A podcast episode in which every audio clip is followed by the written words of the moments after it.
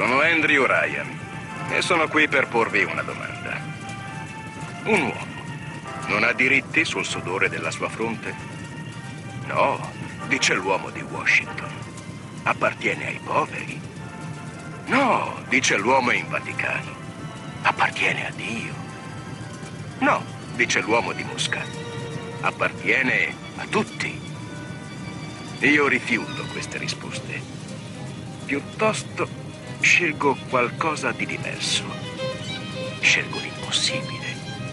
Scelgo... Holy Kayfabe, il pro wrestling senza censure.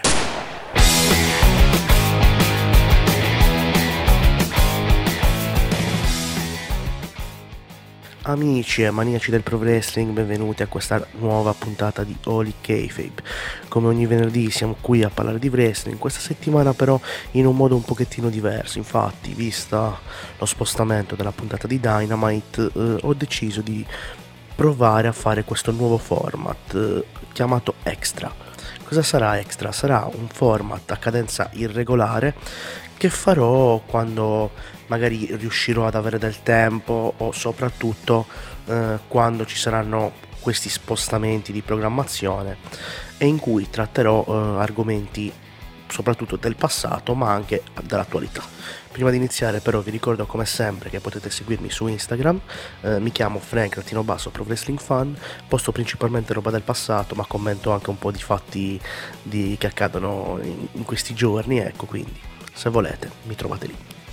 Iniziamo con l'argomento del giorno. Bene, facciamo subito un passo indietro nel passato e parliamo della Jim Crockett Promotions. E cos'era la Jim Crockett Promotions? Come dice il nome stesso, era una promotion di wrestling nata eh, nella Carolina del Nord nel 1931 e fondata da Jim Crockett Sr. E chi era Jim Crockett Sr.? Jim Crockett Sr. era un promoter di eventi non solo di wrestling, eh, promuoveva baseball, hockey, anche concerti, che appunto nel 31, accortosi del grande business che girava intorno al wrestling, decise di mh, mm, partire e organizzare degli eventi. Nonostante la compagnia si chiamasse fin da subito Jim Crockett Promotions, gli eventi venivano promossi con altri nomi come All Star Wrestling, East Coast Wrestling, Mid Atlantic Wrestling, eh, Mid Atlantic Championship Wrestling, Tuttavia, queste erano varie nomenclature che però si riferivano sempre alla stessa promotion. Quella era l'era dei territori, quindi Jim Crockett Senior si occupava dell'organizzazione di eventi nelle Carolina del Nord e del Sud e con l'ingresso nell'NWA nel 1952 eh, organizzò eventi anche in Virginia. Tuttavia la prima vera espansione della Jim Crockett Promotions avvenne dopo la morte di Jim Crockett Sr. Nel 1973 infatti, prima che il comando fosse passato al figlio, ovvero Jim Crockett Jr., Uh, John Ringley, che era un uomo di fiducia di Crockett Sr., prese il comando della compagnia e si occupò di chiamare uh, un booker uh, che veniva definito il miglior booker all'epoca, ovvero George Scott. Chi era George Scott? George Scott era prima di tutto un wrestler, conosciuto però come Booker dopo la fine della sua carriera. E cosa fece? Spostò l'attenzione dal wrestling tag team al wrestling singolo.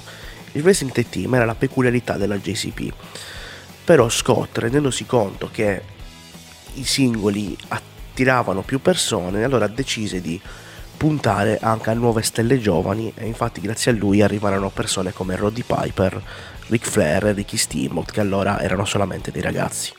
E sempre nello stesso anno Crockett Jr. raggiunse l'accordo con la Maple Leaf Wrestling che gli permise di avere uno scambio di lottatori e di trasmettere le, i suoi programmi anche vicino allo stato di New York.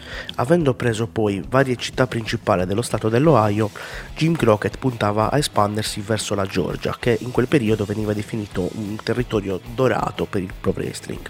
Nel 1980 Jim Crockett Jr. viene eletto presidente dell'NWA per il primo mandato. Nell'83 inizia a organizzare i suoi show live con, le con strumentazioni televisive pagate da lui e iniziò a contrastare per davvero l'allora ascendente WWF con il primo pay per view della NWA, Starcade. Sempre nello stesso anno però muore Frank Tunney, il presidente della Maple Leaf Wrestling, e questo porta a una cessione degli accordi tra Jim Crockett Promotions e Maple Leaf Wrestling.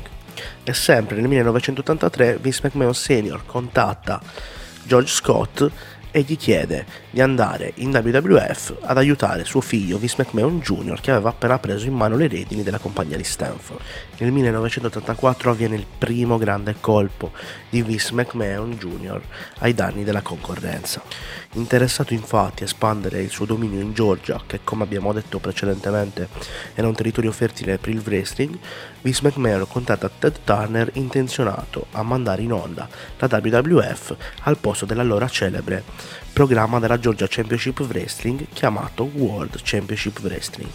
Ted Turner però rifiuta l'offerta e Vince McMahon passa al contrattacco acquisendo direttamente due terzi della Georgia Championship Wrestling e con questo incredibile colpo di mercato Vince McMahon riuscì a entrare in possesso dello slot televisivo del sabato sera cancellando l'allora programma della Georgia Championship Wrestling e trasmettendo la WWF.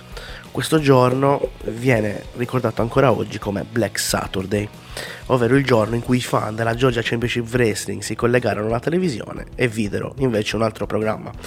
Per farvi un esempio contemporaneo, è come se eh, adesso uno spettatore si collegasse su TNT per guardare l'AIW, eh, parte la sigla dell'AIW, ma dopo l'AIW inizia a vedere Raw questo porta Ted Turner a contrattaccare e um, mettere su un altro show di wrestling chiamato Championship Wrestling from Georgia che costrinse Vince McMahon alla fine a vendere la Georgia Championship Wrestling a chi?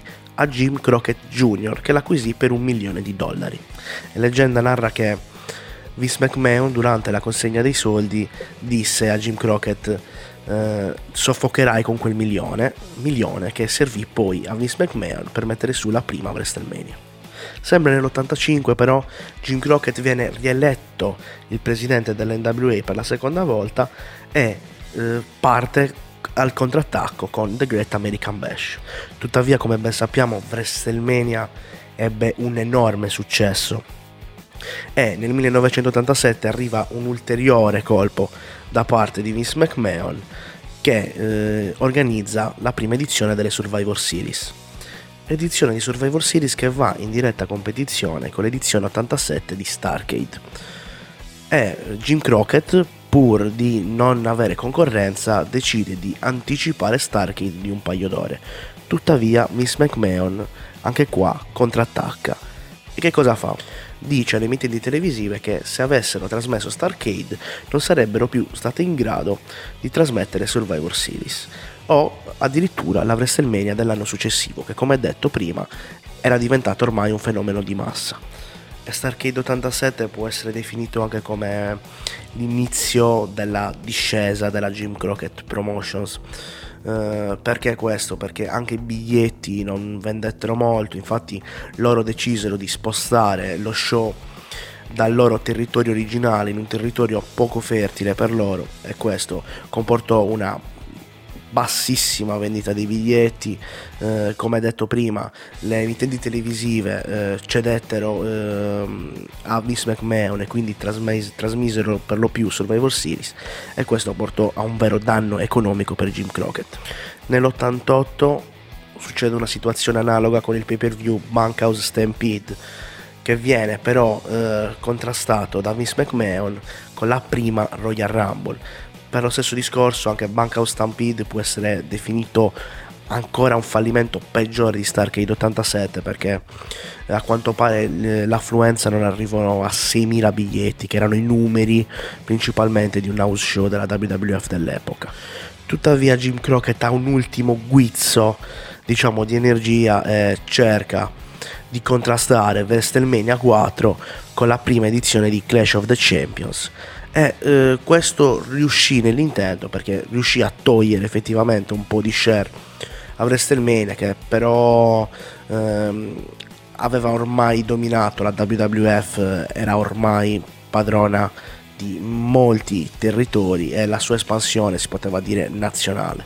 La fortuna poi non fu dalla parte di Jim Crockett che eh, si vide tagliato del babyface che avrebbe dovuto contrastare al Kogan, ovvero Magnum TA, che ebbe un incidente stradale e non poté più combattere. Tra l'altro Magnum TA, ciao ti saluto, anche se non ascolterai mai il mio podcast, però mi segui su Instagram, mi metti like, quindi ti saluto lo stesso e nonostante il successo che all'epoca ancora riscuoteva eh, il programma della Georgia, ovvero World Championship Wrestling, perché ricordiamo World Championship Wrestling, quello che noi guardiamo nel WWE Network con lo studio televisivo della, dell'allora WTBS, non si chiamava WCW, non era quella la federazione. La federazione era Jim Crockett Promotions ed era l'allora Georgia Championship Wrestling.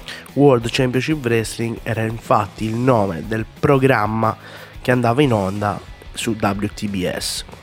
Come abbiamo detto precedentemente, dopo il fallimento di Bunkhouse Stampede dell'88, Jim Crockett si trovò sull'orlo del fallimento e costretto a vendere la sua compagnia a chi? A Ted Turner che la rinominò poi WCW e il resto è storia.